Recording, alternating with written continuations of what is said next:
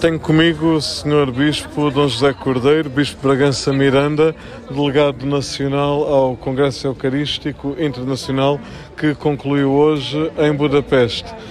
Muito obrigado, Sr. Bispo, por ter acedido a esta eu. conversa com a Rádio Maria. Gostaria que, de forma muito objetiva, nos dissesse o que pode a Igreja Portuguesa uh, levar daqui, nesta pequena representação que aqui esteve ao longo desta semana, para a nossa vida habitual e para a vida das nossas comunidades. Antes de mais, eh, partilhar também a, alegria e a excelência deste 52º Congresso Eucarístico Internacional uh, em Budapeste. O tema sugere a resposta também a essa pergunta, todas as minhas fontes estão em ti, é reconhecer na Eucaristia a fonte, o centro e o cume da vida e da ação da Igreja. Eh, a representação da, da Igreja que peregrina em Portugal, a representação da Conferência Episcopal e das várias dioceses que, que participaram, eh, foi de si também a manifestação desta comunhão eh, na diversidade e o grupo que, que veio, que peregrinou até Budapeste, desde o primeiro momento até a nosso regresso a terras de Santa Maria, sentiu eh, esta provocação positiva eh, deste lugar, que é como que uma encruzilhada eh, na Igreja, no mundo, no diálogo ecuménico, mas foi também para nós muito salutar sentirmos a estima que o comum das pessoas tem por Portugal, o que significa, sobretudo, por Fátima.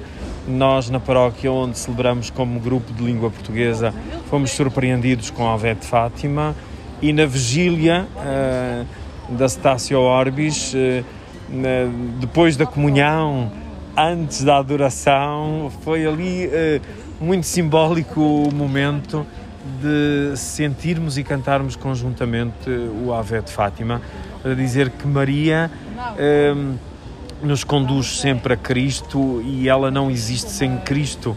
Uh, e a grande provocação para nós e em Portugal na centralidade que tem uh, Fátima como coração espiritual da Igreja em Portugal é dizer que não podemos viver sem a Eucaristia, não podemos viver sem o domingo, sem a celebração dominical, porque é isso que nos dá sentido. A Igreja não existe sem a Eucaristia.